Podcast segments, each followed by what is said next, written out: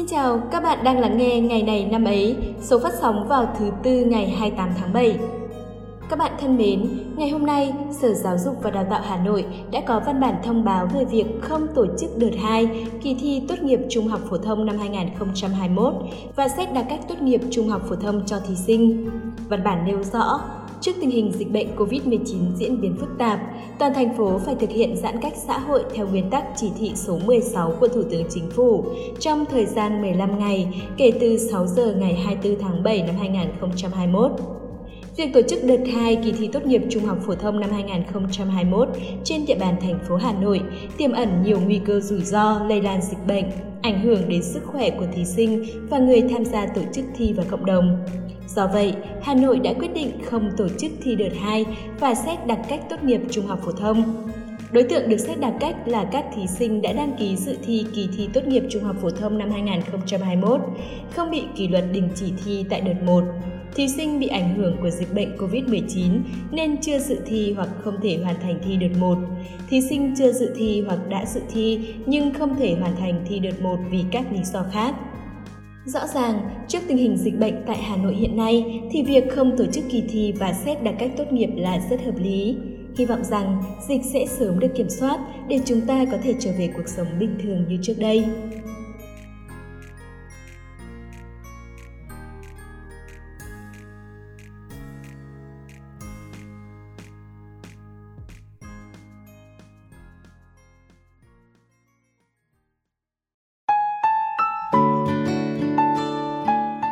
Các bạn thân mến, hôm nay ngày 28 tháng 7 là ngày thứ 209 trong năm. Nếu bạn có sinh nhật trong hôm nay thì mình hy vọng rằng hôm nay sẽ là một ngày thật vui và ý nghĩa đối với bạn. Và dù bận rộn đến đâu, bạn cũng hãy nhớ dành thời gian để thổi nến trong sinh nhật của mình nhé. Bạn biết vì sao không? Nhiều tài liệu chỉ ra rằng tập tục thổi nến ngày sinh nhật có nguồn gốc từ Hy Lạp cổ đại. Trong thời cổ Hy Lạp, người ta rất sùng bái nữ thần mặt trăng là Artemis và mỗi năm đều phải kỷ niệm ngày sinh của bà.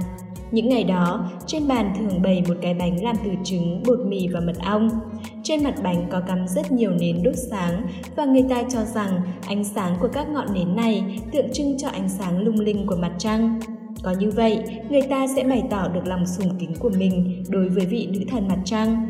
Và rồi, nhiều người tin rằng tiềm ẩn trong các ngọn nến được thắp sáng là một sức mạnh thần bí nào đó. Thế nên, khi thổi tắt các ngọn nến, mọi ước nguyện sẽ trở thành hiện thực.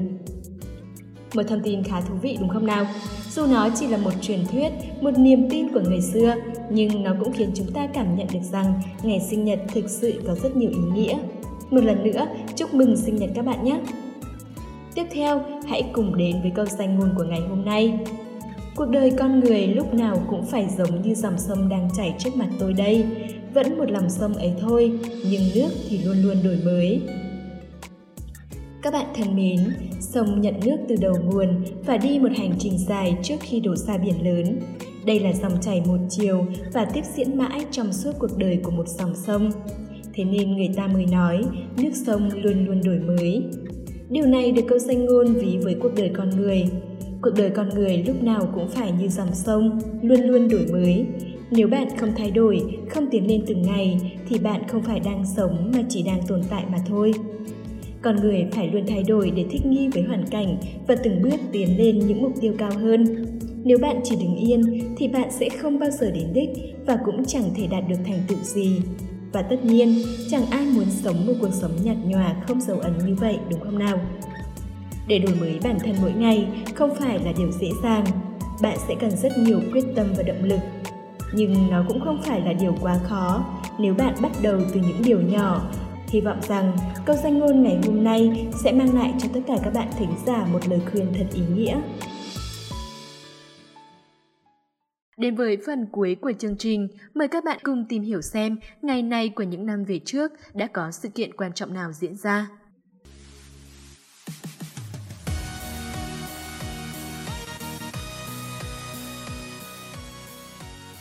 Xin chào các bạn thính giả thân yêu, các bạn đang lắng nghe chuyên mục ngày này năm ấy. Ánh Nguyệt và Hiền Vi rất vui khi lại được đồng hành cùng với các bạn trong chương trình ngày hôm nay.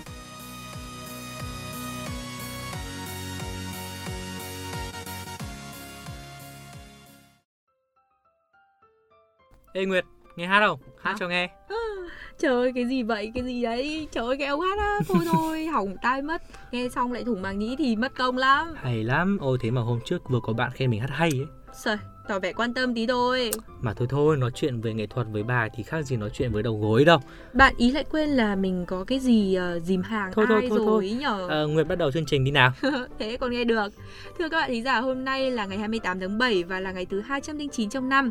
Những sự kiện diễn ra tại Việt Nam như thường lệ sẽ bắt đầu chương trình ngay bây giờ.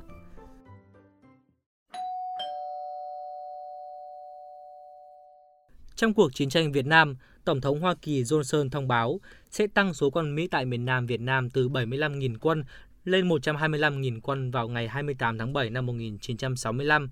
Việc này đã bắt đầu một giai đoạn ác liệt nhất của chiến tranh Việt Nam, được gọi với cái tên là Chiến tranh Cục Bộ, diễn ra từ năm 1965 đến năm 1968.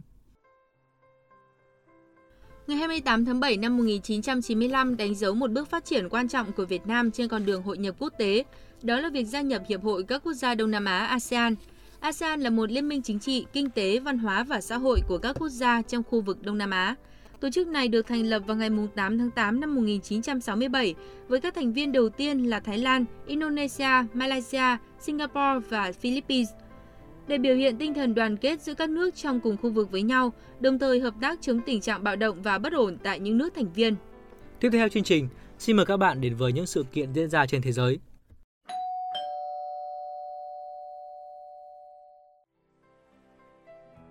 Cha đẻ của trường phái bóng đá Tiquitaka, Jose Luis Aragonés Suarez, sinh ngày 28 tháng 7 năm 1938.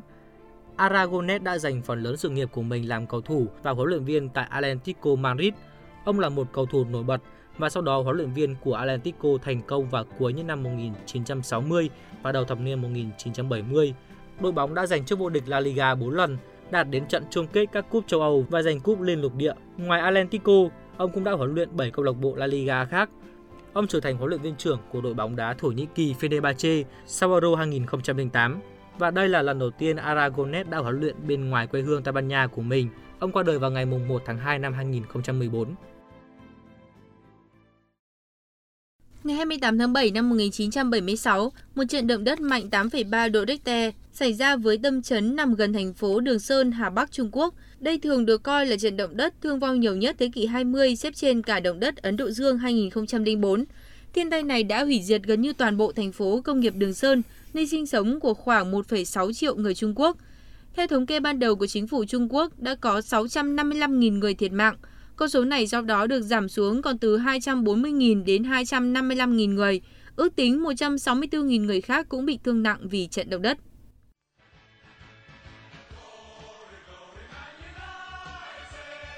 Tiếp theo sẽ là một thông tin về bóng đá. Tiền vệ của câu lạc bộ Manchester United Michael Carrick sinh ngày 28 tháng 7 năm 1981. Anh từng chơi cho West Ham United và Tottenham Hotspur. Đặc điểm nổi bật của anh là khả năng phân phối bóng sáng tạo và kỹ thuật qua người. Tính đến tháng 1 năm 2013, anh từng 27 lần khoác áo đội tuyển Anh, chơi 369 trận ở ngoại hạng Anh và 59 trận tại giải vô địch châu Âu. Carrick đã cùng với MU đoạt được 4 chiếc vô địch giải ngoại hạng Anh, một chiếc vô địch châu Âu UEFA Champions League, một Europa League, một cúp Liên đoàn Anh và một chiếc cúp vô địch thế giới các câu lạc bộ. Các bạn thân mến, thông tin vừa rồi cũng đã khép lại ngày này năm ấy hôm nay. Xin cảm ơn quý vị và các bạn đã chú ý lắng nghe. Xin chào và hẹn gặp lại.